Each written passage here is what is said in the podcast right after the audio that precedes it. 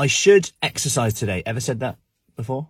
So have I. Actually, just yesterday, as I didn't get, didn't quite get the exercise that I wanted to get done, done in the day, and I was, I, I found myself going, I should, I should really do it now. I should really do it now. I should really do it now. And sometimes, um, you know, I'm sharing this because you, you're not always going to be motivated, and some people always say to me, like, "How do you stay so so motivated, full of energy?" So sometimes I just do it without energy, without motivation, and actually that gives me motivation, and energy. Yesterday, bit more challenging than normal, actually. Um, sl- lacking of sleep from actually last weekend is, is caught up with me. Um, the walk I did, and then traveling, and then um, we had a party, and then we also had a yeah um, another party that night.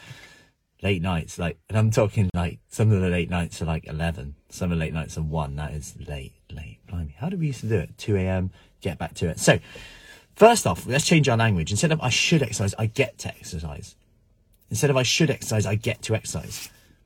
Because that's a key thing. Like, it's actually a privilege of what we can do with our bodies, what we can, what we get to do, how strong we can be. Then go into the why. Oh, if your, alarm goes off this morning, this is the first thing you see. Sorry to hear that. But also, free whys. How can you apply those free whys? What I mean by that is, oh, I should really exercise today. Ask yourself why. Because I want to feel better. I want to have more energy. I want to get it done first thing in the morning so I know I'll get it done. Um, and what what's the point of getting it done now? Well, I know I, I eat better throughout the day. I treat myself better. I don't look for food to get a pick me up. I'm more in control of my food all day.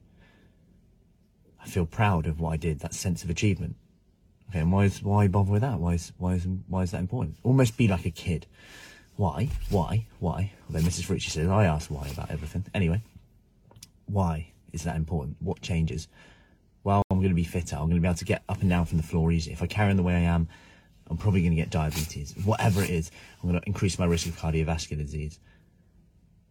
I'm going to be worried that I won't be around to be with loved ones for as long as I'd like to, or as well as I'd like to. I want to say yes to those walks, get involved in more things.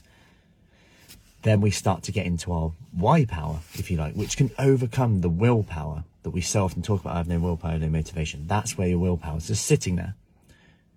Because if you can't do it for you, who can you do it for? What happens in five years from now if you do, if nothing changes? Who else benefits if you make that change today?